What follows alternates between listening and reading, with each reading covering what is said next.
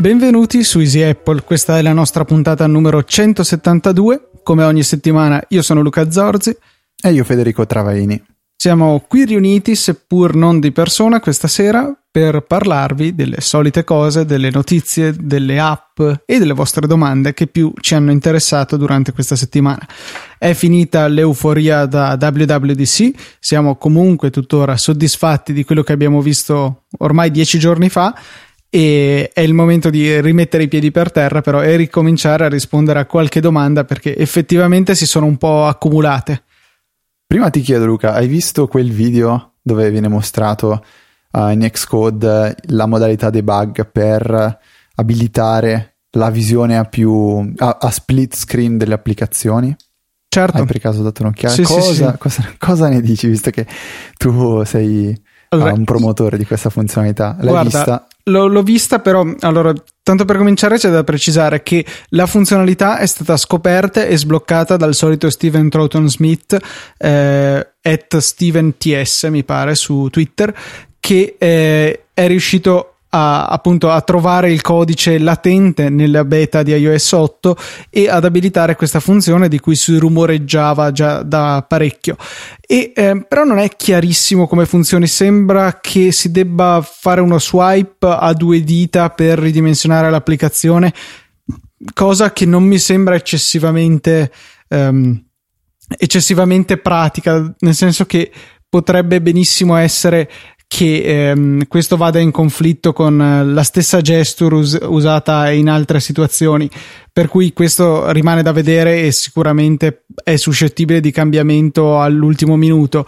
Eh, l'altra cosa interessante è appunto la possibilità di scegliere se l'applicazione viene visualizzata a un quarto di schermo, metà, tre quarti, insomma c'è eh, una certa possibilità di scelta e molto interessante era Safari, l'applicazione mostrata, che quando veniva ridotta a un quarto della larghezza dello schermo prendeva le sembianze di Safari per iPhone. Eh, comunque la possibilità di avere due applicazioni sullo schermo ehm, io sinceramente non vedo l'ora che sia disponibile perché la più grossa, grossa limitazione dell'iPad per me nell'uso che ne potrei potenzialmente fare è l'eccessiva limitatezza dell'essere costretti a rimanere sempre in una sola app alla volta, sia anche con le nuove possibilità introdotte dalle estensioni, ma comunque per me è troppo limitante avere una cosa davanti alla volta. È la ragione per cui uso pochissimo il full screen anche su OS X. Io preferisco avere tante finestre perché voglio avere sott'occhio più cose possibile e tranne va bene nel caso in cui devo immergermi in una singola applicazione per qualche ragione, però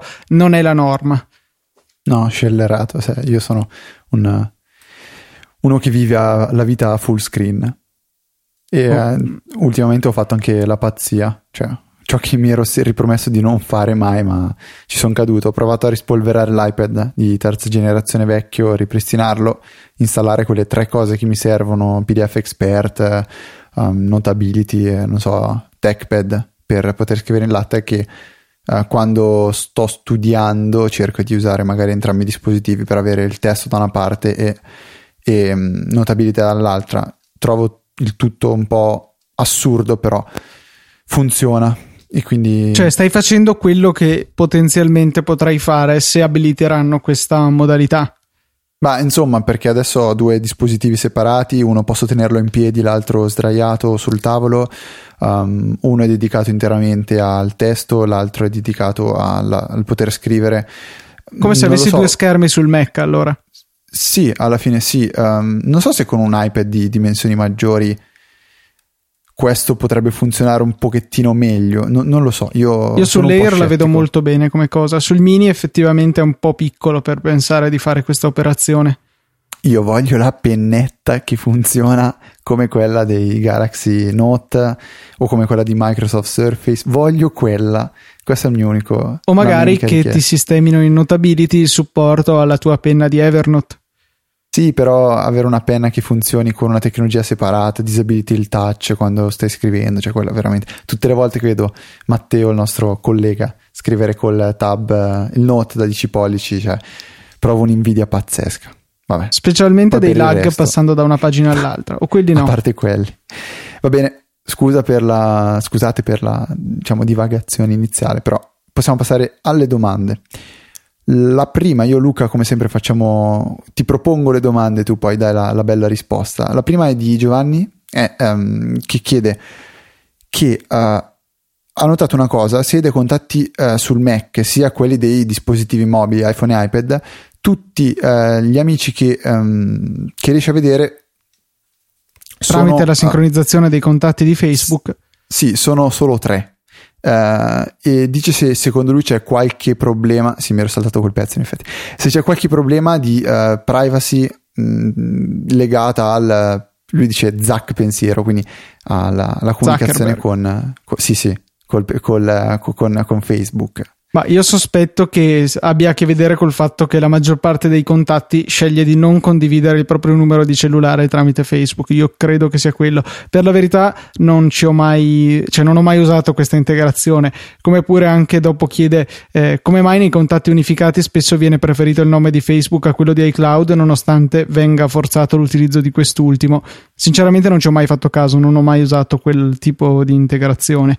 E poi c'è un'altra parte, cioè in realtà diverse altre parti della sua domanda, ma la prossima eh, la voglio rivolgere soprattutto a te, che sei quello che si fa più problemi in questo ambito, e riguarda al, a come gestiamo le applicazioni che sono disponibili sia per iPhone che per iPad, indipendentemente dal fatto che queste possano essere univers- universali oppure comunque disponibili in versione ottimizzata sia per l'uno che per l'altro. Eh, tu cosa fai? Installi le stesse app su entrambi eh, oppure eh, installi le app che ti servono su ciascun dispositivo. Cioè, per dire, Notability ce l'hai anche sull'iPhone? No, no perché sai che io sono un po' un maniaco del tenere ordine e pulizia, quindi se c'è qualcosa che non mi serve non, non vedo motivo di tenerla installata sul... Come anche se c'è qualcosa che ti serve, ma hai deciso che non ti serve, tu non la Sì, tieni. esatto. Sì, cioè, cioè, diciamo che se è una cosa che mi può servire una volta nella vita, preferisco tenerla disinstallata e quando mi serve scaricarla e usarla. Che sì, eh, cioè, può, può, rivelarsi una fregatura a volte, perché magari c'è qualche problema e non riesci a scaricarla, però uh, se è proprio quella volta, diciamo, a quel punto lì puoi anche farne a meno forse. Non lo so, eh, questa è un po' la mia, la mia idea, lo so che da un lato è più giusto avere il coltellino in svizzero sempre con sé, che quando ti serve lo tiri fuori dalla tasca e ci puoi fare quello che vuoi. Uh, dall'altro lato io preferisco tenere pulizia nelle mie tasche. Ecco. Eh, volevo consigliare a Giovanni e a tutti gli altri che hanno la necessità di sincronizzare in modo completo eh, la propria rubrica con gli amici, le informazioni che i propri amici condividono su Facebook, eh, di scaricare un'applicazione chiamata Smart Sync che permette di fare proprio questo, eh, personalizzando le varie impostazioni, importando numero di telefono, mail, stato di Facebook, foto del profilo e veramente qualsiasi cosa abbiano pubblicato su Facebook. Quindi molto interessante. Smart Sync eh, sull'App Store costa, secondo me, non poco, anche 4 euro potrebbe essere. Comunque verifichiamo. Eh, andiamo avanti con le domande, direi. Uh, quelle di Giovanni sono ancora un paio, Luca.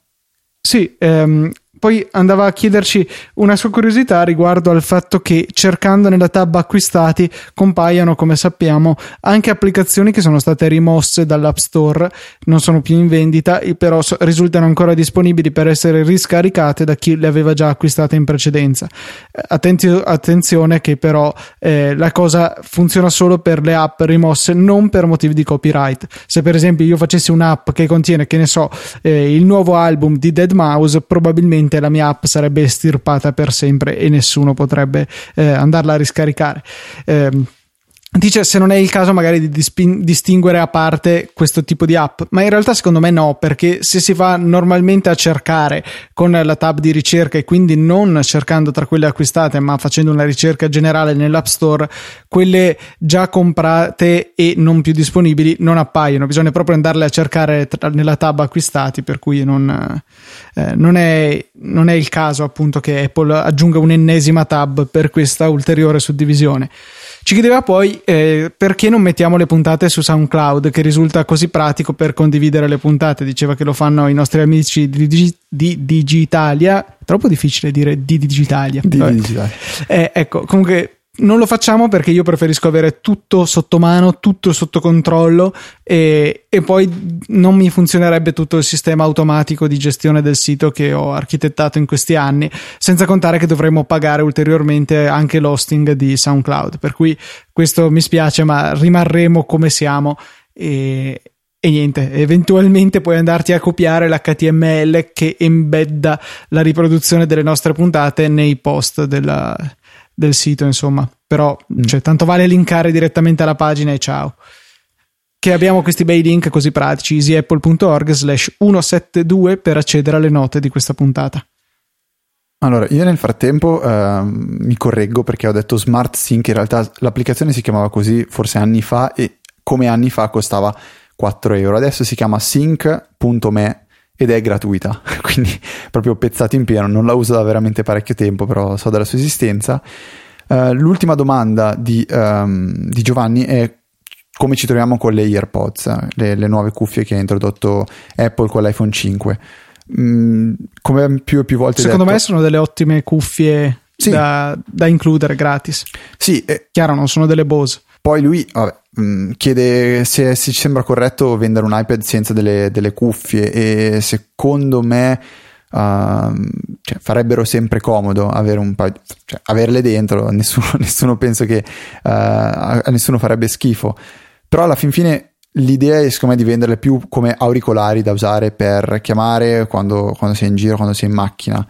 E comunque um, tendenzialmente auricolari simili si usano più quando si è in mobilità e in mobilità si tende a usare più un iPod o un iPhone per ascoltare musica, di, non un iPad, o meglio, questo è di solito quello che io vedo, vedo succedere. E quindi può starci come cosa, se le includessero saremmo sicuramente tutti più contenti, così avrei tipo il nono paio di AirPods da poter eh, lasciare impacchettato. Una piccola oh. perla ci arriva invece da Andrea che ci segnala eh, una cosa che è stata intro- introdotta perlomeno da iOS 7, forse magari c'era anche qualche accenno già prima, e cioè la possibilità di avere un hotspot come quello che abbiamo descritto per iOS 8 che può essere attivato senza togliere il telefono dalla tasca, eh, ma lasciando sempre attiva appunto la condivisione dell'hotspot, semplicemente sfruttando il Bluetooth. Quindi, eh, per esempio, andiamo sull'iPhone, accendiamo il Bluetooth e attiviamo l'hotspot del, del telefono e rimaniamo su quella pagina. Poi si va sull'iPad oppure sul Mac e si procede a fare l'abbinamento.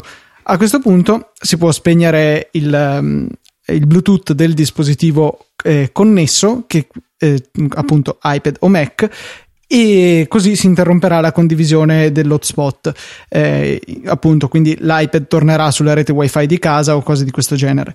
Andiamo poi a spegnere l'iPhone, nel senso lasciando la condivisione attiva, se noi usciamo dalla schermata eh, de- della condivisione dell'hotspot nelle impostazioni, l'iPhone andrà normalmente anche lui a, a riconnettersi alla WiFi, non creerà più la sua rete WiFi e quindi non andrà a consumarci batteria extra. Semplicemente se abbiamo l'accortezza di lasciare il Bluetooth attivo sull'iPhone con appunto come dicevo l'hotspot ancora attivo ma non più in wifi perché non c'è nessuno connesso e non siamo nella schermata hotspot possiamo andare dal Mac oppure dall'iPad, selezionare il dispositivo Bluetooth in questione, cioè l'iPhone, e verrà stabilita una connessione Bluetooth per la condivisione di internet. Molto pratico, eh, si, personalmente l'ho fatto perché può tornare utile. L'unico problema è che ehm, la velocità è fortemente limitata dal Bluetooth. Nei miei test eh, si va a circa 1,6 megabit sia in upload che in download. Eh, il test l'ho fatto mentre ero in LTE, per cui decisamente eh, la connessione andava un pochettino più forte di così. Però per una navigazione molto base e controllare le mail, 1,6 mega può andare. Sì, sapevo di questa funzionalità, però alla fin fine, per, proprio per il motivo che tu hai detto uh, alla fine, eh, cioè la velocità molto ridotta, non, non, lo trovo assolutamente conveniente. Però per dire, se dovessimo adesso fare questa chiamata di Skype e volessi condividerti la, condivisio- la connessione dall'iPhone, sarebbe perfetto perché il Bluetooth consuma poca energia e una chiamata, per esempio, come quella di Skype non richiede troppa banda, per cui potrebbe essere una soluzione pratica in questi casi. Sì, sì, sì, beh, in questi casi si potrebbe assolutamente fare. Uh, Lorenzo uh, fa una domanda, in realtà sono tre domande, tutte legate alla, allo stesso argomento, cioè Um, ha un MacBook Air del 2012, ma questo è poco importante. Uh, le, le, cose che verificano, di cui voleva capire se, se, fossero dei problemi o cose del tutto normali, erano che quando mette il Mac in stop e collega l'iPhone, questo si ricarica. Um, però non sa per quanto tempo. Se invece il Mac è già in stop da un tot di tempo, lui dice un giorno, e attacco l'iPhone, non si carica. Avevamo già fatto un esperimento simile, Luca, se ti ricordi, forse un annetto fa che uh, questo è quello che ricordo. Attaccando Mac, attaccando l'iPhone al Mac mentre il Mac è ancora acceso e do- dopo mettere in stop il Mac, permette all'iPhone di ricaricarsi. Se il Mac è già in stop e si collega all'iPhone, questo non si ricarica. Questo è quello che succedeva circa un annetto fa e penso sia una cosa abbastanza normale, nel senso che per risparmiare batteria il Mac quando è in stop, se è in stop, a logica eh, tende a risparmiare energia.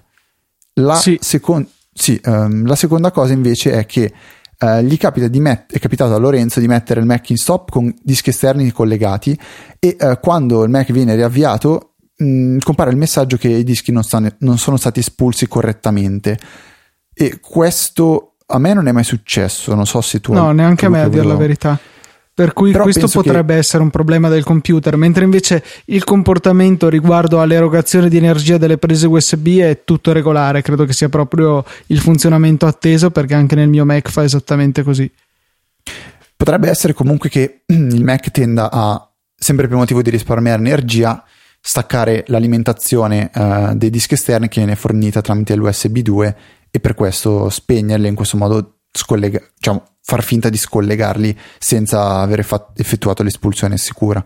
Questo non so se sia un comportamento corretto o no, magari può essere utile andare nelle preferenze di sistema e dare un'occhiata alle opzioni di risparmio energetico se c'è qualcosa, ad esempio la disattivazione dello spegnimento degli hard disk, che però avendo gli SSD non so se questo sia uh, più fattibile o no, e vedere se c'è qualche impostazione che può fare, fare conflitto. Passando oltre, eh, Nicola fa una domanda. Eh, Nicola, che tra l'altro è un ex utente Android che non ha mai eh, visto di buon occhio Apple per la sua politica del tutto chiusa e del dover far passare tutto tramite iTunes. Però questo è soltanto un, un background eh, per quanto riguarda mm, Nicola. la sua domanda è verge su questo. Ta- ha acquistato una time capsule ed è prossimo ad acquistare un Apple TV di seconda generazione. Perché di seconda generazione? Perché la sua domanda è: è possibile facendo jailbreak uh, vedere film tenendo spento il PC o Mac um, e salvando, archiviando i filmati nella time capsule? Sì, la, questo la... è possibile, per esempio sì. sfruttando XBMC eh, forse c'è addirittura anche Plex, ma questo diventa più complesso perché necessita di un server. XBMC, che è un, un notissimo software eh, di tipo media center, eh, che personalmente utilizzo con soddisfazione sul mio Raspberry Pi e appunto consente di accedere a località di rete, chiamiamole così, condivisione di rete. Ecco, questa era la parola che cercavo direttamente, quindi senza necessità di avere per esempio quello che fa Federico, e cioè un'applicazione che su iPhone o comunque su iPad, su iOS in generale, accede alla condivisione della time capsule e ehm, permette poi la visione tramite AirPlay rispedendo indietro il segnale alla Apple TV. Eh, per non avere il passaggio da un dispositivo è necessario eh, sfruttare il jailbreak che ricordiamo non è ancora disponibile per la Apple TV di eh, terza generazione. Poi vabbè, piccolo inciso, non c'entra con Easy Apple, diceva che non riesce a abilitare il, server, il server Samba, cioè la condivisione dei file, tra eh, la time capsule e la sua eh, smart TV della Samsung, perché le smart TV della Samsung, almeno quella che ho io, non consentono l'accesso ai server Samba, questa è la ragione. Mm, uh, sì, se, mm, non lo so, io ho sempre avuto problemi con la, con la, con la connessione tramite protocollo Samba con la Time Capsule, finché non ho trovato le giustissime impostazioni da usare tramite File Explorer e a quel punto sono riuscito a connettermi e quindi magari verificare veramente di avere impostato le impostazioni giuste, uh, la porta corretta e tutto questo, perché io ho avuto parecchi problemi. Domanda di Luca, che non è Zorzi. Um, Ma dai, che... Fede, avevo fatta io la domanda questa. Ah, no, perché Pazzesco, non me lo aspettavo. allora, avanti, Luca, Luca, non Zorzi, possiede uh, delle Apple TV che sono sia di seconda e terza generazione e in settimana hanno smesso tutte di funzionare e tutte hanno avuto bisogno di essere ripristinate tramite iTunes più che uh, rispondere alla domanda, noi vorremmo rigirare questa domanda ai nostri ascoltatori, quindi a tutti voi, per sapere se è successo qualcosa di simile. Perché io posso testimoniare che nell'ultimo periodo le Apple TV stanno funzionando parecchio male e si disconnettono a random quando sto de- eh, riproducendo dei video tramite AirPlay, eh, video che sono sia tramite, eh, diciamo in Infuse, sia video su YouTube. Questo è successo sia a me sia a un mio amico eh, una sera stavamo vedendo dei video su YouTube e la, l'Apple TV non riusciva a stare connessa tramite AirPlay all'iPhone per più di due minuti. Era una cosa veramente uh, terribile. Quindi rigiriamo un attimo la domanda ai nostri ascoltatori se qualcuno ha avuto dei problemi con l'Apple TV, eh, magari so, di farcelo sapere, noi possiamo capire se questa è stata una situazione fortuita o invece uh, c'è qualcosa sotto, magari un aggiornamento un po' buggato, ecco. Um, domanda di Marco, Luca, che mi ero perso, quindi sto praticamente leggendo in questo istante. Allora, guarda, vado direttamente io. Marco, okay. che eh, da anni si serve di una batteria esterna Sony e che però ormai dopo tanto uso è quasi esausta e si chiedeva che cosa vale la pena di comprare a questo punto e anche perché ha notato una certa variabilità dei prezzi con eh, magari marche più note che propongono bassissimi amperaggi a tanti soldi e viceversa marche meno note che eh, a meno soldi offrono apparentemente di più. Eh, una batteria è una batteria oppure no? Ma guarda, in realtà eh, generalmente sì, se non vai proprio sulle cinesate più estreme, che spesso le, le capacità se le inventano di sana pianta. Eh, io personalmente sono estremamente soddisfatto della mia Anker Astro da 5600 mAh, che è più piccola di un pacchetto di sigarette, può essere simile a un pacchetto di sigarette da 10, eh, un po' più spessa forse, e in un peso anche abbastanza contenuto ha una buona capacità carica almeno tre volte l'iPhone direi. Eh, due sicure tre non ho mai provato a fare cariche integrali ma comunque diciamo che ha una capacità tale che si può stare tranquillamente in giro tutto il giorno fregandosene della batteria che si arriva sicuramente a casa con un po' di carica. E eh, dalla sua ha un prezzo veramente contenuto 26 euro eh, su Amazon vi lasciamo il link sponsorizzato che ci aiuta qualora compraste da esso eh, nelle note della puntata easyapple.org slash 172 e c'è anche in versione da 10.000 mAh che se non sbaglio ha qualcuno dei nostri ascoltatori, forse Giorgio Vitali e anche questa costa una miseria perché costa solamente 32 euro, quindi 6 euro in più e è chiaramente più ingombrante ma eh, se non sbaglio addirittura la doppia porta USB per ricaricare più dispositivi in contemporanea.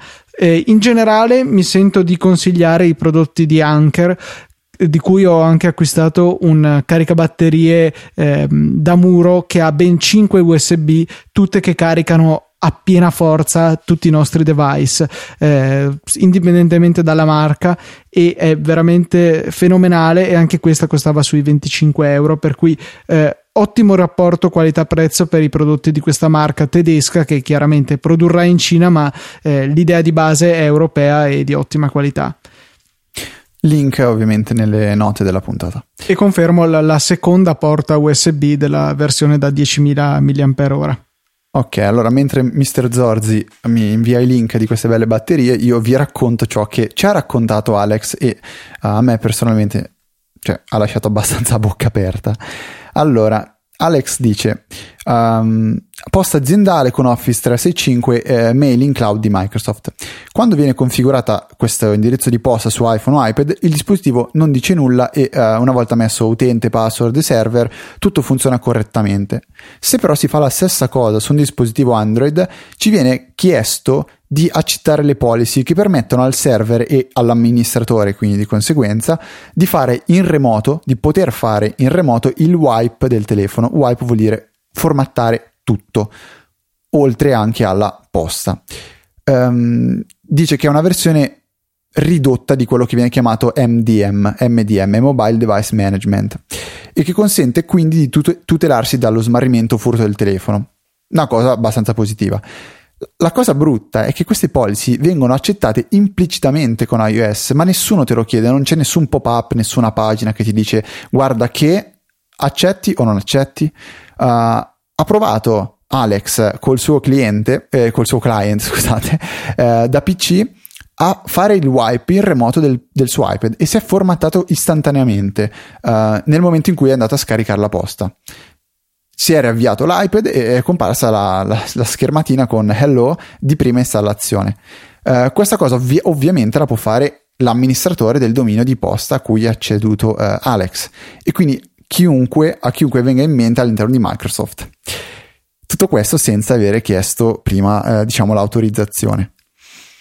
Mm, un po' sconcertante, un, un po' sconcertante. Cioè, sì, assenza di trasparenza totale. Perché, tra parentesi, Fede, non so se hai presente, ma le nostre mail del Politecnico, che vabbè, io e te inoltriamo, ma molti altri hanno configurato sui loro dispositivi, sono mail di Office 365. Per cui sì, potremmo. Che su Exchange. Eh sì, cioè, potremmo avere la possibilità di, del rettore che per divertimento nei confronti degli studenti va a cancellare i telefoni di tutti. Guarda, questa è una cosa che mi ha lasciato basito. Non ho molta esperienza, come immagino non ne abbia più di tanto tu Luca, però sapendo che ci sono ascoltatori di Easy Apple che uh, lavorano con dispositivi Apple e quindi magari hanno avuto esperienze o addirittura sanno uh, qualcosa in più su questa questione, uh, vorremmo invitarli veramente a scriverci per magari delucidarci un attimo il motivo di, di queste scelte prese da parte di Apple, Microsoft, e, cioè, o meglio, la funzionalità impostata da Microsoft, cioè, Microsoft ha abilitato non è del tutto sbagliata perché se è un telefono aziendale eh, vengono, viene perso e quindi ci sono dei dati sensibili c'è la possibilità di um, formattarlo da, da remoto però il fatto che questo non venga chiesto non, insomma, non mi sembra una cosa molto bella da fare. Ci volgiamo al termine delle domande con uh, Fabio che chiede un consiglio per avere un uh, clipboard manager completo per Mac in modo da poter gestire i copia e incolla di testo in maniera ottimale, eh, magari tenendo anche in memoria le cose copiate precedentemente. Questo mh, mm, permette di farlo comodamente Alfred con il Power Pack, quindi si può avere la possibilità di um, avere una, la, la storia della, della, clipboard e uh, andare a vedere quindi cosa si è copiato in precedenza. Si possono creare degli snippet, snippet che però vanno richiamati manualmente, quindi uh, richiamando Alfred, scrivendo ni- snippet e successivamente selezionando quello che ci interessa. C'è un'altra applicazione invece che si chiama Text Expander che permette di fare tutto questo in modo mh, automatico, cioè direttamente da tastiera. Quindi quando si va a digita- digitare, non so, eh, chiocciola chiocciola, questa chiocciola chiocciola viene espansa e viene scritta direttamente la, la mail. Oppure se volete scrivere, non so, il vostro nome e cognome dove abitate per quando vi firmate in un'email o cose simili, non so, scrivete uh, info fede tutto attaccato e questo viene espanso in uh, Federico Travaini e poi dove abito, quindi Cupertino, uh, Infinity Loop, quelle robe lì. Magari in un altro mondo. sì. Eh, eh, tutto nelle note della puntata, ovviamente. Certo, il Power Pack comunque di Alfred lo consiglio perché questa è solo una delle tantissime funzioni che si ottengono molte virgolette gratis con, eh, dopo l'acquisto di, del Power Pack per l'appunto che è caretto eh, costa una ventina di euro forse anche qualche cosa di più ma Alfred è un software speciale veramente bello e estremamente versatile credo che ehm, anche con l'arrivo di Yosemite e della sua nuova interfaccia per Spotlight rimarrò un fedele utilizzatore di Alfred tra l'altro, um, è stato rilasciato un, è stato scritto un post eh, proprio qualche ora fa sul blog di, di Alfred in cui um, c'è la possibilità di scaricare un, un tema proprio per Alfred che um, la, rende Alfred molto simile a OS X Yosemite. Yosemite. Ho imparato, mi sono corretto da solo. Uh, basta scaricarlo e installarlo si necessita di avere il power pack ovviamente e Alfred avrà un look un po' più OS 1010 10, 10, sì, quella roba lì uh, tutto nelle note della puntata ovviamente e con le domande direi Mr. Zorzi uh, abbiamo... oggi voglio chiamarti Mr. Zorzi sì dovrei... dovremmo avere concluso comunque mm Allora, io c'è una cosa di cui vorrei parlare uh, insieme a te, Luca, o meglio, vorrei farti parlare di una cosa che uh, secondo me è molto interessante ci è capitato settimana scorsa di dover uh, scannerizzare un, un, paio di quaderni di appunti universitari per poterli avere digitalizzati. E per farlo abbiamo sfruttato Uh, software avanzatissimo, o meglio Luca aveva sfruttato software avanzatissimi. Per prima cosa bisogna effettuare la scansione di, tutti, uh, di tutte le pagine di, di, questo bel quaderno. Quindi io uh, mi sono recato in una diciamo, libreria dove c'è una fotocopiatrice che ho potuto utilizzare per scannerizzare in formato A3 le, diciamo, a, a, colpi di due pagine in due uh, tutto quessto quaderno. Quindi il in formato finale... A3, cosa che non ti era possibile con uh, una normale stampante domestica. Esattamente, uh, quindi avevo scannerizzato praticamente il quaderno in tutta la sua larghezza.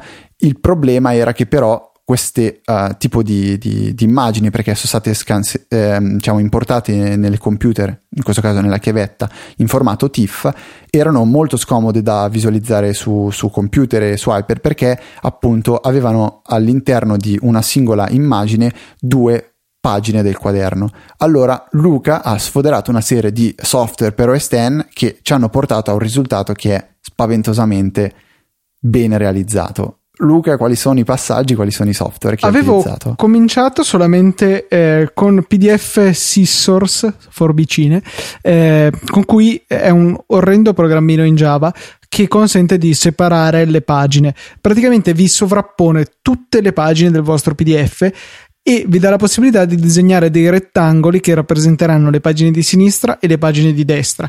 Dopo aver posizionato i rettangoli fate ritaglia e eh, questo vi sputerà un bel PDF con le pagine divise.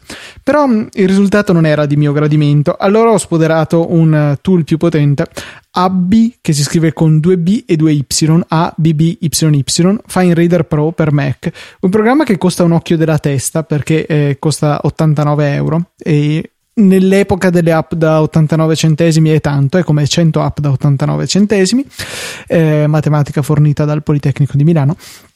E, che idiota. E consente di eh, fare di tutto, ma sapete cosa vuol dire di tutto a partire da PDF e TIFF che legge nativamente e anzi eh, per partire con l'elaborazione è anche preferibile perché è più rapida l'importazione. Questo software consente tra le varie cose di riconoscere automaticamente dove sono i bordi delle pagine, per cui per esempio il quaderno potrebbe non essere stato messo sempre esattamente nello stesso punto del, del piano della fotocopiatrice, dello scanner, per cui eh, un software meno evoluto come PDF Scissors eh, farebbe dei problemi per cui le pagine continuano a spostarsi, non con Fine Reader che ha un ottimo algoritmo incorporato per il riconoscimento, oltre chiaramente la possibilità di fare il tutto in, man- in manuale. Può poi andare a regolare i livelli di colore e contrasto dell'immagine se necessario, può raddrizzare le immagini, può annullare l'effetto che si ha se scannerizziamo un libro, per esempio, con la curvatura verso la rilegatura, tutto viene risistemato. E la cosa spettacolare, se abbiamo a che fare appunto con eh, libri o comunque fogli che siano eh, stati stampati, c'è un OCR estremamente efficace che ehm, va a riconoscere di tutto, anche con le formule matematiche si comporta piuttosto bene e eh, una volta che abbiamo ottenuto tutte le pagine ben modificate come piace a noi, possiamo esportare il PDF in diversi modi. Possiamo eh, esportare le immagini, chiaramente ritagliate, quindi come immagini, e mettere sotto a dove ci sarebbe eh, il testo l'OCR di modo che noi possiamo andare a evidenziare con eh, come se fosse un PDF di testo digitale nativo, diciamo. Possiamo fare alternativamente mettere davanti alle immagini il testo riconosciuto via OCR, che così è più pulito e, e si legge meglio. Possiamo anche addirittura andare a esportare solamente il testo riconosciuto e le immagini presenti nella pagina, per cui praticamente ricostruisce da zero il layout eh, della pagina e eh, generalmente fa un ottimo lavoro in questo con dei PDF che chiaramente erano inizialmente composti di immagini e occupavano un sacco che vengono ridotti ad occupare veramente poco come se fossero stati eh, esportati da Pages per esempio. Eh, un software veramente fenomenale eh, richiede un po' di tempo di elaborazione soprattutto l'OCR eh, però il risultato è veramente ottimo. Cioè per provare a dargli un'utilità che um potrebbe avere senso magari un po' per tutti. Adesso arriva l'estate e magari volete portarvi in spiaggia il Kindle con su qualche bel libro da leggere e magari questo libro che volete leggere l'avete già uh, in formato cartaceo, magari un libricino che uh, non si trova in formato digitale. Bene, facendo tutto questo procedimento che abbiamo fatto io e Luca, uh, penso, penso, a un libro per essere concreto, Getting Things Done, che è il libro sul GTD, che non si trova in formato digitale italiano, è introvabile. Se lo avete in formato cartaceo in italiano, potete fare tutto questo, quindi scannerizzarlo, in formato A3, passarlo prima con PDF Scissors, che fa schifo, e non c'è bisogno, si... orrendo programmino in Java, uh, se fate le, fag- le pagine 3, oppo- e poi andate con uh, eh, AB Fine Reader Neanche, 3. Fede, volete... direttamente con Fine Reader è preferibile, tutto sommato, perché riconosce sì. automaticamente e meglio le pagine, quindi non stare neanche a passare per uh, okay. PDF Scissors. ok, allora andate direttamente con AB Fine Reader 3 e a quel punto lì avrete il libro digitalizzato, super leggibile, formato PDF, lo mettete nel Kindle, ve lo leggete e ovviamente non lo distribuite su internet perché questo sarebbe decisamente non corretto e non legale. E Però poi, tenerselo eh, per sé Cosa che volevo dire? Mi sono dimenticato, blackout istantaneo. Vai avanti, Fede. Vado avanti, eh, cambiando completamente eh, diciamo, argomento. E se poi ti viene in mente, Luca, riagganciati, non ti preoccupare. Ehm, spesso mi è stato chiesto da uh, ah, ascoltatori. PDF Scissors è gratis, quindi è, è, essendo in Java va anche su Windows e su Linux, per cui un tool più eh, semplice, più semplificato eh, può essere ottenibile gratuitamente. Ma Java va anche su Chrome OS? Non credo, però non lo so. E però soprattutto non è importante soprattutto non è importante, ecco la risposta giusta. Um, dicevo, mi è stato chiesto uh, nel corso di uh, queste 171, 172 puntate di 173 puntate di Easy Apple più e più volte um, perché parliamo sempre di Markdown, perché Markdown è così utile, perché Markdown è interessante, uh, ma uffa io vorrei imparare a usarlo, però non trovo mai la, il modo giusto, l'utilità corretta, l'applicazione che fa per me. Bene, allora io voglio consigliarvi a distanza di circa 4 anni l'applicazione che mi ha insegnato a usare eh, Markdown correttamente e um, mi ha proprio dato gli, strumi- gli strumenti, uh, le informazioni uh, e uh, diciamo tutto ciò che serve per poter approcciarsi in modo corretto con questa sintassi di, di, scrittura. L'applicazione è tra l'altro apparentemente tuttora in una sorta di beta e si chiama Mo scritto M-O-U, che non è il verso della mucca, ma è MOU. Ehm, l'applicazione è per OS X e funziona così. Una volta eh, avviata avrete una finestra aperta divisa in due. La parte sinistra sarà quella relativa al codice che voi andrete a scrivere in Markdown. La parte a destra invece sarà quella che uh, verrà diciamo, interpretata da Mo e renderizzata in formato RTF, quindi um, a sinistra avete il codice scritto e a destra questo verrà interpretato e quindi ciò che in Markdown scriverete come un link verrà mostrato come un link uh, nella parte di destra. Ciò che metterete tra asterischi in Markdown, che equivale al corsivo, comparirà in corsivo nella parte destra di Mo. Il bello di questa applicazione non sta soltanto in questo che vi ho appena detto, perché una volta lanciata avrete una guida che vi mostrerà passo passo tutti i tipi uh, di uh, diciamo, funzio- funzioni che Markdown supporta e vi verrà mostrato uh, in modo visima- visivamente uh, facile da, da, capire, perché a sinistra avrete il codice vero e proprio scritto e a destra ciò che questo codice significa. Uh, lancia- adesso andando, andando, semplicemente sul sito di Mu, che è muapp.com, eh, vedete la schermata della, ehm, della prima volta che lancerete Mu e come prima cosa vedrete cancelletto spazio mu, che vuol dire fare un header uh, di primo livello e sulla destra vedrete mu scritto in grande come se fosse un vero e proprio titolo. Successivamente sotto avrete il codice markdown che permette di importare un'immagine e sulla destra vedete l'immagine importata che è il, co- che è, uh, il logo di mu. Insomma, è un'applicazione che uh, vi permetterà in pochi minuti di uh, imparare a capire il markdown e perché no, magari iniziare anche a utilizzarlo proprio con questa applicazione. Un'ultima cosa che uh, mi è piaciuta molto di Mu, però è più pensata per utenti esperti, è quello di poter importare o scrivere un CSS che verrà utilizzato proprio dall'interprete di Mu eh, per realizzare il testo, eh, diciamo per interpretare il testo in RTF e quindi se eh, avete voglia di cambiare font o cambiare sfondo, cambiare qualsiasi altra cosa eh, di, di, di, Mu, potrete farlo tramite um, in CSS qualora siate in grado di uh, scrivere tale codice, tipo io no. Però Luca sì, magari. Uh, tantissimo. No, il, il, mio più alto ehm, CSS che sono mai riuscito a scrivere è quello di live.easypodcast.it, per cui capiamoci, niente di che. Eh, invece volevo consigliare un'app che ehm, è perfetta per chi, come me, quando finisce a guardare una cosa su Wikipedia, non guarda una cosa su Wikipedia, comincia a cliccare nei link correlati, eh, aprire tab e in men che non si dica ci si ritrova con 200-300 milioni di articoli da leggere. Stessa cosa che peraltro mi succede su YouTube, dove una sera ero partito a vedere i video de- che comparava i rumori dei vari tipi di Formula 1, vari motori che ci sono stati nella storia e poi sono finito a vedere eh, video di gente che mh, mm, aveva creato i motori più grandi del mondo e più piccoli del mondo, cioè delle cose allucinanti. E, ehm, l'applicazione in questione si chiama Wikilinks, wiki come Wikipedia e links come indovinate un po' come links. La sua funzionalità che preferisco riguarda la possibilità di scegliere una voce di Wikipedia e di farsi generare un grafo delle voci che sono correlate a questa.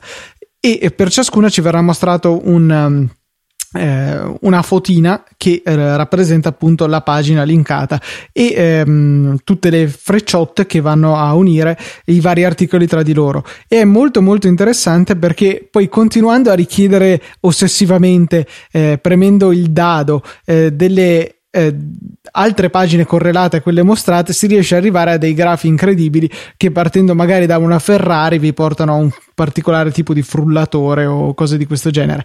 Molto divertente e soprattutto interessante perché poi si possono andare a leggere questi contenuti che generalmente trovo piuttosto buoni su Wikipedia. Insomma, eh, un'applicazioncina magari che non usate tutti i giorni, quindi Fede non la potrebbe mai installare sul suo dispositivo, però eh, insomma ha il suo bel perché. Mai, no, eh, scusa, se la usi una volta sola, dai. No, la usi no, io... un po'. Eh, l'unica cosa è che costicchia, eh, perché sono 5,99 euro. Io devo averla presa in sconto perché non mi pare di averla pagata così tanto. Mm. Ok. Non so se c'è qualcos'altro che vogliamo aggiungere. Cioè, io ho, ho qualcosina di, di, segnato, tipo che Instapaper ha introdotto gli highlights. Però e ormai sono passati già. Instapaper si è aperto un po' di più a If This Then That. Giusto, giusto. Mettiamolo nelle note della puntata. Uh, ifttt.com In realtà anche se avrebbe tre T, ma anche se ne mettete due funziona lo stesso perché sono stati saggi e io la maggior parte delle volte mi dimentico della terza T. If this, then that. Eh sì, uh, ma sì, devo pensarci comunque... quando scrivo. Eh, sì, sì, sì, no, eh, perché probabilmente non si è capito niente, però uh, è possibile, è stato aperto un canale specifico per Instapaper, Swiftist and That, uh, si possono fare diverse cose, tipo mandare auto- automaticamente il, i tweet a cui mettete la stellina in Instapaper. Fede, eh, so che può sembrarti incredibile, ma magari qualcuno non sa cos'è If This Then That. If This and That è un uh, servizio web che vi permette di collegare diversi account a, um, a cui diciamo voi uh, vi siete, uh, diversi servizi, ecco, mettiamola così, a cui voi vi siete iscritti come Facebook, Twitter, Evernote, Instagram, qualsiasi cosa praticamente a cui vi siete iscritti su internet. Il Wimo. Col- il Wimo, che è quel cosettino aggeggio elettronico che usa Luca per accendere e spegnere automaticamente il suo condizionatore o deumidificatore. Uh, If This and That vi permette di collegare tutti questi servizi facendo accadere qualcosa se, se, se si verifica qualcos'altro. Da qui il nome If This Then That. Se questo, allora quello. Uh, si può fare per fare tantissime cose. Un esempio pratico è che uh, tutti i tweet che vengono pubblicati dall'account di Easy Podcast quando eh, viene pubblicata una nuova puntata, che sia di Metro, che sia di TechMine, che sia di... Uh, Aspherical dalla settimana scorsa quando ti sei deciso a metterlo. Asfe- Aspherical la settimana scorsa, uh, quando viene pubblicata una nuova puntata, in automatico If This and That fa pubblicare uh, un tweet all'account di Easy Podcast con l'immagine carina embeddata, il link alla puntata e il titolo e magari anche l'hashtag Easy Podcast. Um, si può fare veramente di tutto con If This and That. Esiste anche un'applicazione per iOS che ha delle funzionalità um, uniche, ad esempio che sfruttano la geolocalizzazione o che sfruttano il rullino della, della fotocamera di iOS. E um, tanto che ne abbiamo citati un paio, è da ieri disponibile anche un canale tutto uh, dedicato a Launch Center Pro. E qui io ho già riscaricato Launch Center Pro, però non sono ancora pronto per parlarvene metti comunque magari il link note della, nelle note della puntata a Launch Center Pro e eh, all'articolo di Mac Stories che ne parla, che è piuttosto interessante. Ho, ho, appena scritto nelle note della puntata Launch Center Pro come cena, quindi eh, come pranzo, pranzo magari, quindi sì, sì, sì come quindi boh, il centro professionale di pranzo. È che ormai avevamo già il titolo per questa puntata, perché sennò anche questo era un buon candidato. Il titolo è Vivo in full screen? Sì. O vivo la vita in full vivo screen? Vivo la vita in... Vabbè, ti lascio la parentesi se vuoi. Comunque dai. No, beh, un bel titolo. No, no, la parentesi era per dire o tagliamo o la mettiamo. Era quello. No, Sai vabbè, secondo me ci sta invece con, con, la vita in full screen così tra parentesi. Ah, no. uh, ok. Quindi questo vivo direi che è più o meno tutto. Beh, sì, anche se non ci fai lo spelling eh, in puntata, credo che i nostri ascoltatori possano sopravvivere e eh, noi possiamo sopravvivere anche grazie a voi che decidete di supportarci con le vostre donazioni, ci fanno molto piacere. Se qualcuno volesse aggiungersi, costa davvero poco perché insomma sono 5, 10 o 15 euro trimestrali per cui insomma ci regalate un cappuccino al mese con, uh, con i 10 euro, poco più. Eh, tutte le informazioni relative ai bottoni per iscrivervi su easypodcast.it dove trovate le note di tutte le puntate eh, curate con tanto amore da Fede per Easy Apple, da me per TechMind e da tutti gli altri per gli altri podcast che contengono generalmente i link sponsorizzati ad applicazioni sull'App Store oppure a prodotti fisici su Amazon, come per esempio le ottime batterie della Anker di cui vi abbiamo parlato. Se comprate da quelli non spendete un centesimo di più e qualche centesimino invece arriva anche a noi, per cui ci fa davvero molto piacere. Per qualsiasi domanda invece potete contattarci tramite email all'indirizzo che ormai però vi siete già tatuati settimana scorsa sul braccio che è uh, info-easyapple.org altrimenti uh, su Twitter c'è un account ufficiale che è at easy underscore apple. Esiste anche una pagina di Facebook che ricordiamo è la pagina del, dell'intero network che è facebook.com slash easypodcast. E diciamo questi sono gli indirizzi per oggi è tutto, un saluto da Federico Travaini e un saluto da Luca Zorzi. E come sempre ci sentiamo settimana prossima con una nuova puntata di Easy Apple. Esatto. Esatto. Dovevo mettercelo. Sì, ormai ti sei fissato.